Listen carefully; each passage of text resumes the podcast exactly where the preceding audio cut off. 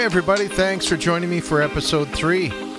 We're going to jump into something here that is kind of the basis of what I feel the kingdom of God is and and what it means to actually seek God, to seek his face, to to want to come into an understanding of God that is possible for humanity, meaning that you know we have an idea of who God is.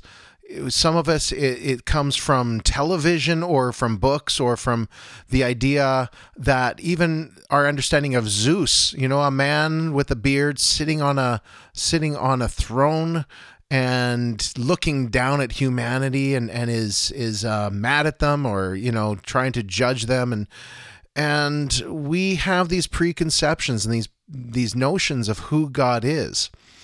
But if our desire is to know the Father, to know the Christ for who they are, truly who they are, that is what David calls the hill of the Lord, climbing the hill of the Lord. The kingdom of God is like a mountain. And there's different mountains in the Bible, but the one that I'm talking about is Isaiah talks about Mount Zion. It's the dwelling place of God. So if you can imagine that there's a mountain and, and everything about it is the kingdom of God, is righteousness and peace and joy. God invites us up that mountain. See, in the Old Testament, they didn't come to Mount Zion, they came to Mount Sinai. And God even told them, you know, if you touch this mountain, you're going to die. But we're in a new day, a new age that Jesus Christ provided a way for us to have relationship with God and that is the invitation up the mountain that God gives us. Now, the analogy I'm going to use today is the fact that there's a mountain that is God and and if you can imagine that there's a village and around the mountain is civilization that for a time there wasn't really anybody that even thought of looking up at the mountain. you know, we were busy living our lives down in this valley that we're building farms, we're building um, civilization, we're building these things, and we don't actually even give too much thought to the mountain. We know it's there, but we don't really even recognize it. That is a lot with what the Old Testament was. It was we us living our lives and yes, there's God on the mountain, but you know, he's holy, we are not he was scary. Actually, that that's the truth. Back in in the Old Testament times, God showed himself in fearful ways where there was fire, where there was thunder and lightning and dark clouds and it was not a um a just a peaceful hi here i am. It was the awe of god. It was the fear of the lord that that he came in. But when christ came the situation changed and there is an invitation up the mountainside. When our eyes are open to God through our salvation, it is the essence that we become aware of our God. We become aware that there is a mountain, that we realize that the rain that we are experiencing comes from that mountain. See, that is like being aware of the blessings of God. You're not aware of the blessings of God, you are still blessed. You just don't know where it's coming from. You see, the, the Bible says that God causes the rain to fall on the just and on the unjust. So he waters our crops in the valley no matter what. But we have a thankful heart who knows that the rain comes from God, that the blessings come from God. But here's the thing all of the blessings, all of the things that God gives us have a purpose. See, it isn't just for us to have a good life and for our crops to grow and for us to be thankful. It is for us to see that there is a mountain and that there is an invitation and that we look up the mountain and our heart tells us that our desire is to see God's face, is to see Him. See, salvation isn't the conclusion to that quest. It is that our eyes have been opened to the fact that there is an invitation of relationship. You see, the fact that God redeemed us and gave us the righteousness of Christ is the reason why we're even able to set our foot upon the mountain. The righteousness that God gives us isn't for its own purpose, meaning that it just doesn't exist to exist. It exists for a reason, and this is one of the main reasons is that we can enter the presence of God. We can look and see his holy mountain and set our foot upon it for the purpose of drawing near to him. You see, the two things in our lives that we have to understand is one that, yes, when I accept Jesus Christ as my Lord and Savior, I am His righteousness. He gives me His righteousness. But at the same time, we have to realize that righteousness and holiness are different, are two different things. Righteousness is a legal standing. It's as if you're in a court of law and you either have legal standings to be there or you don't. And that is what righteousness is that Christ gives us. See, it is not our own righteousness, it is Christ. So the fact that we have that righteousness allows us, it is the legal right for us to come before the Father. It's the legal right for us to put our foot on the mountain and to climb it. Holiness, though, isn't the same thing. Holiness is a term of relationship. See, you can be righteous and still be unholy. You see, think of holiness as a term between a husband and wife, ones that love each other and that put each other above all else, meaning that for the husband, the wife is the only woman for him, and for the wife, the husband is the only one for her. And in her heart, she's given herself to that, that he has become holy unto her, and she has become holy unto him. It's that relationship term. You see, God is holy, and we don't think of that as a relationship term. We think of that in the same way we think of the Pope the Pope is holy because the position of of popehood is something so far above us and we you know he's so much better than us and that isn't what holiness is. See there's another word called sanctification and i know i'm using christianese words here but bear with me. Sanctification what is that? It is the idea that if you have, say, 10 glasses of water sitting on a table, and you say, okay, nine of these are for common use, nine of these glasses of water, anyone can drink from these, anyone can have these, but this one glass of water, I'm going to set it aside over here, and this is only for me. No one else can drink from this glass of water.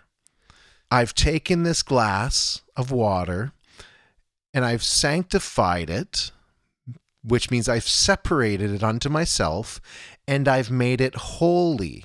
So the act of sanctification is the idea that something is set apart unto holiness, meaning that now it is for the purpose of that one individual alone. And you see, that is our holiness to God. It is the idea that where righteousness is our standing before God, it's our legal standing, but the idea of holiness is when we leave all else behind and we position ourselves as Christ and Christ alone. There's a scripture in Luke 14 26 that says, If anyone comes to me and does not hate his own father and mother and wife and children and brothers and sisters, yes, and even his own life, he cannot be my disciple. That's that's pretty harsh. you know, what he's not saying there is that he wants us to hate everybody. It's not about hating in the idea of the emotion of it. But what it is, is the setting aside, it is the holiness. That is what he's saying here. See, he's saying that you may have common relationship with all of these people, but will you sanctify yourself unto me and become holy unto me? See, there's the idea in salvation where we are a family, where we love one another, where we are a part of each other's lives. But when it comes to our relationship with God, with Jesus Christ, this isn't a group effort. it is the idea that He is the chief cornerstone and He wants to be the one that you measure against not anybody else, not your pastor, not your church, not even Christianity and the Bible. He alone wants to be the one that you measure yourself against. And that is the essence of holiness that you've set apart everything in your life for Him and you've given up everything for Him. So here is what the mountain of the Lord is. When you have a desire to see God's face, and there is nothing, there's not hell or high water that will stop you from climbing that mountain, and you've determined in your heart that you want to see God. This is the mountain of the Lord, that as you climb, see, you have a backpack on. You've carried everything with you of your life, and that's good. You have everything that you are and everything of relationships and everything of your bad habits and your good habits and all of that. Okay. And as you start climbing, the higher you get on this mountain, the more time you spend just seeking after God and saying, God, I will not stop climbing until you show yourself to me. And as you climb, you start noticing that your backpack is getting heavier and heavier. That there are things in your backpack that God will actually, this is the work of the Holy Spirit, okay? So this isn't something that we even um, mentally do. This is something that God will bring to your attention. That He He comes and says, Kevin, do you really need that in your backpack? You know, if your heart is to climb up here and see my face, do you think that that is beneficial to your purpose and your and your goal? And see, he lets you make that decision. He you you you pull something out of your backpack. It might be sin, or it might be how you spend your time. It might be something good. You see, the, the scripture we read there, your father, brother, sister, mother, those aren't bad things. But what he's doing is he's saying, Is this helping you to reach your goal of seeing me. And as we climb, we have to make that decision. And you see, as we start making that decision and we say, you know what? This is not helping me at all. And we start emptying our backpack, and all of a sudden it starts to get lighter. And then the higher we go again, the more that God will come and say, Hey, now look, look in that one pouch in your backpack. Do you really need that to come up to see me? Do you really need that or is that weighing you down in your purpose and in your in your goal of holiness? You see, the whole purpose in in in the in the journey, the climb of the mountain is that God is bringing you into holiness. This is his work. This is the the cooperation between man and God where the spirit his desire what what is he called? He's called the Holy Spirit. Do we understand that one of his main functions or one of his one of his heart's desires is to bring us to Jesus Christ, is to bring us into holiness. It's that when we try and become holy ourselves just by seeing things in our lives and trying to make it happen, it is it is self-righteousness. It is something where well, you could call it self holiness. it's our effort. But you see, there's a strength that God gives you when your purpose is to climb the hill of the Lord. You're not focused on these things at all.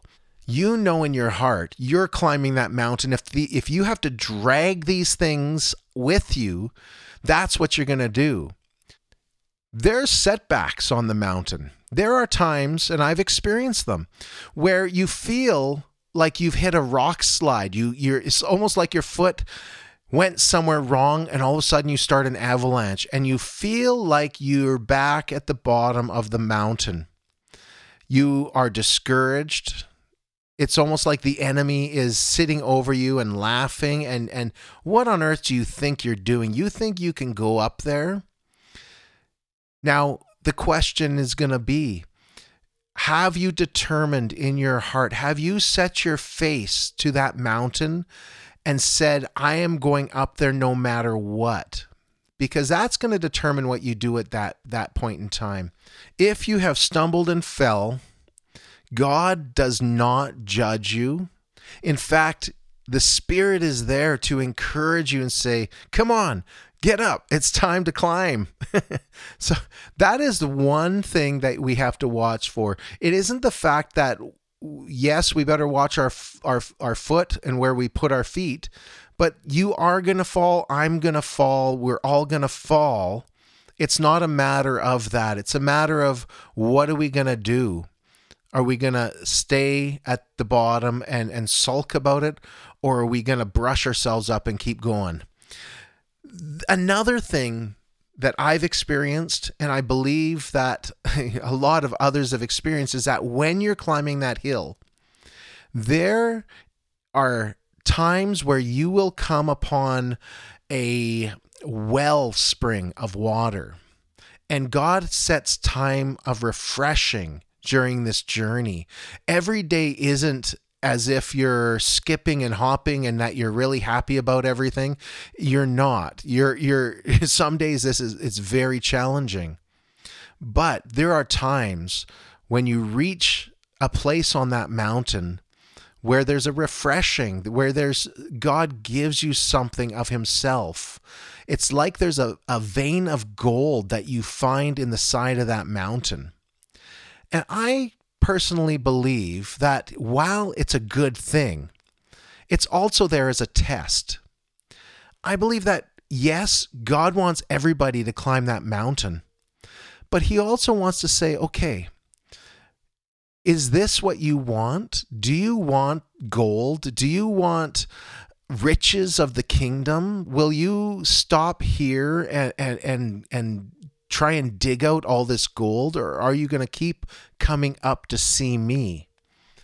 You see, there have been men in the past that have climbed this hill and that have found these veins of gold. And unfortunately, they've stopped there and they've built their house because there's new revelation and there's new understanding and they stop and they create a denomination around it and they just stay there. And that might seem harsh, but it's the truth. And that is the challenge for us. The blessings of God are awesome, they're wonderful, but they are not God's face. They are not Him. He wants to know do you want my blessings or do you want me? And while, yes, we stay there for a time and we replenish our, our heart and we recover and and get ourselves back into condition to climb, our hearts need to be set on getting to the top of this mountain. And again, the further we climb up, the more God challenges us, the more the Spirit is taking things and saying, do you even need the backpack? do you even need this? Because it's like the oxygen starts to to deplete up there. It's almost like it's hard to climb. And it has to come to a point where we realize that to come face to face with God not only do I need to lose the backpack but we also lose our clothing where it's us standing naked before God. And I'm not talking physically. I'm talking that everything in our lives, He knows us. And we are laid bare before Him as a empty vessel, stripped of everything that would stand between us and God and everything that that would captivate our heart and our attention. And while yes, the journey up the mountain has been for us to learn to love God, a bigger part of the holiness is letting go of everything and letting God prepare us for what comes next. because there this is a journey. This isn't the hill of the Lord isn't the end goal. It's a preparation for what God is doing in us. And I'm not going to go into my journey right now, but I will at some point of, of what I've experienced of the mountain and what I found for me at the top. And I don't I have no idea whether it's the same for everybody or or or what. But here is one of the purposes of climbing the hill of the Lord. And it was through the eyes of David. You see, Psalm 24, I'm going to start in verse uh, 3 says, Who may ascend the mountain of the Lord? Who may stand in his holy place? The one who has clean hands and a pure heart, who does not trust in an idol or swear by a false God. You see, that was David's understanding of climbing the hill of the Lord. What does it actually take to even start that? I want to share something that during this process while I was while I was climbing, you know, my hill of the Lord, I was praying for a friend one time. He was going through some tough things and I just wanted to pray for him and I felt like I was coming before the mercy seat of Christ and asking Christ for mercy for him. And the funny thing is, when I was praying for him, it felt like my prayers were hitting the ceiling. It was it was there's there's a, a, saying that it felt like it was hitting brass. And for two days, I, I just said, God, well, what what is this? Why why are my prayers feel like they're bouncing off the ceiling? And I heard God say, The earth is the Lord's and everything in it. And that was it. And I, I was like, okay. And I just kept hearing it. The earth is the Lord's and everything in it. And it just kept going through my mind for two or three days straight. I that's all that I got from God. The earth is the Lord's and everything in it. In fact, I started to just speak it out loud and I, I actually uh, put it into a song and, and I'm not going to sing it for you. um, but I and I, I after about the third day I said, God, what on earth? What is this? The earth is the Lord's and everything in it. I get that. But what does that have to do with me? And that's when he spoke and he said to me, The earth is the Lord's and everything in it. When you have judgment against anybody else or judgment against anything, you are judging me the earth is mine and everything in it. You do not know my ways. You do not know what it is that I will do. And when you judge, how can you come to my mercy seat and ask for mercy? it it kind of sat me on my behind. You know, and after I repented and I understood, okay, God, you know, the earth is yours. I'll leave that up to you. That is when he brought me to Psalms 24. And I was I was amazed when I read it because what did it say? It says in starting in verse 1 it says the earth is the Lord's and everything in it, the world and all who live in it for he founded it on the seas and established it on the waters. Who may ascend the mountain of the Lord? Goes on to say, right? And here's the thing, and I, I'm not going to get into it in this podcast, I'll do it in another one, but That verse 1 and 2 the earth is the Lord's and everything in it. That is the basis for even being able to see that there is a mountain. You do not see the mountain until you let God be God and let Him be the judge of this earth. That's why it says, the fear of the Lord is the beginning of wisdom. It is not something you drop after you get it. Okay, I got wisdom. Now I now I no longer fear the Lord. No. No, no, no. The fear of the Lord is a part of the foundation of a life that is built on Christ. There is another scripture, Isaiah 11, and verse 2 starts, it talks about the seven spirits of God. And it, it says, The Spirit of the Lord will rest on him and whether it's talking about Christ, I kind of feel that it's actually talking about us, but let, let's say that it's talking about Christ. it says, The Spirit of the Lord will rest on him, the Spirit of wisdom and of understanding, the Spirit of counsel and of might, the Spirit of knowledge and fear of the Lord. And he will delight in the fear of the Lord. That is a very significant statement See, the fear of the Lord is the only one there that it mentions twice. It is the only one that it actually makes note of and says that he will delight in the fear of the Lord. I'm going to have to wait for another podcast to really speak about the fear of the Lord. But what I want you to understand is that the fear of the Lord and leaving judgment in God's hands is the only way to actually even see that mountain for us to climb. I'm going to keep going in in um, uh, the Psalms 24 here, and it, it says, "Who may ascend the mountain of the Lord? Who may stand in His holy place?